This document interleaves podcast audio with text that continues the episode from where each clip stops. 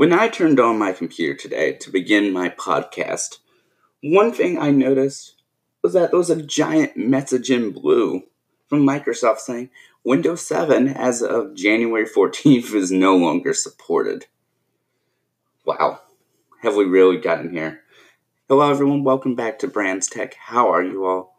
I am Brandon, and today's topic is Windows 7, essentially. And before I get started, um, I'll be right back.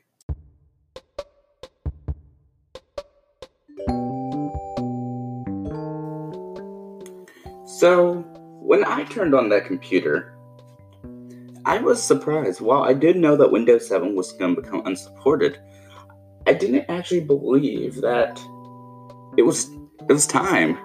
And it's no longer said we um a click here to upgrade to Windows 10. It just said we don't recommend using your computer because of how much um, issues that your computer can have, and we just recommend getting a brand new PC.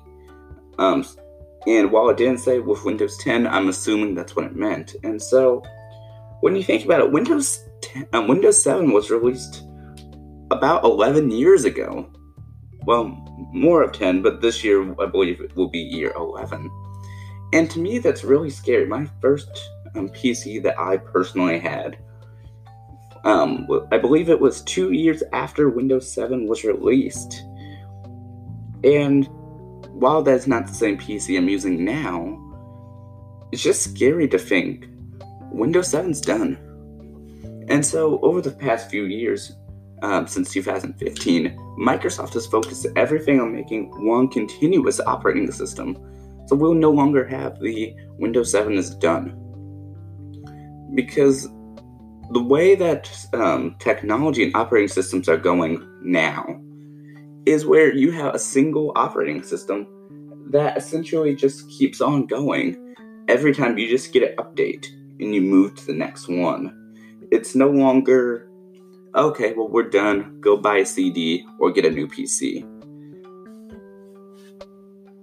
And the fact that when Windows 10 came out, they up, up um yeah, they offered a free upgrade from Windows 7, Windows 8.1, and Windows Windows 8.1 with Bing, and Windows um, Phone 8.1. That was a major change from Microsoft. They actually let people upgrade. Microsoft has never done that before, um, aside from the Windows 8 to Windows 8.1, but that was for a different reason. But but yeah, but it really just shows a difference that Microsoft is really pushing out and it really signals the change in how we perceive operating system. It's no longer major major release every 4 years or so. No longer the giant office suite that comes out um, about the same time. It's now essentially we have a single operating system that just gets some major updates every once in a while, but for the most part, you won't know when you're updated. And that's actually different. I'm not opposed to it at all, but it definitely is a major change. And so when we think of Windows 10, some people may think of the extremely beta, um, beta-ish um, operating system that we had um, back when it was first released. However, I don't see it like that. I see it as a continuous operating system that just keeps on updating. It keeps getting better over time.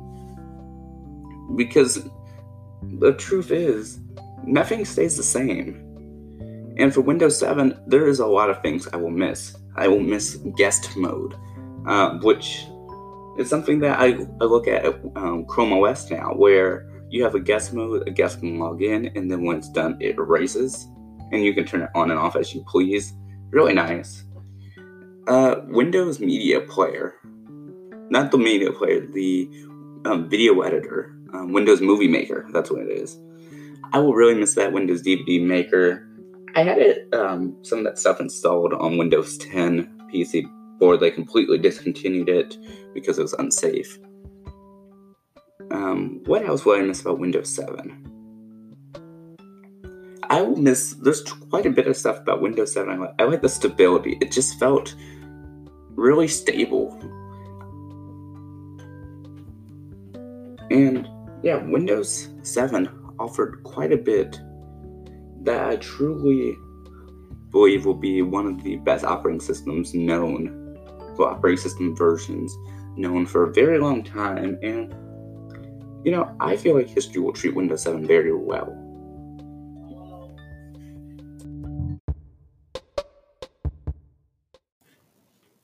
But I am going to go ahead and wrap this up. Thank you all for listening to today's podcast. I hope you all enjoyed it, and I'll catch you on the next one. Have a wonderful day.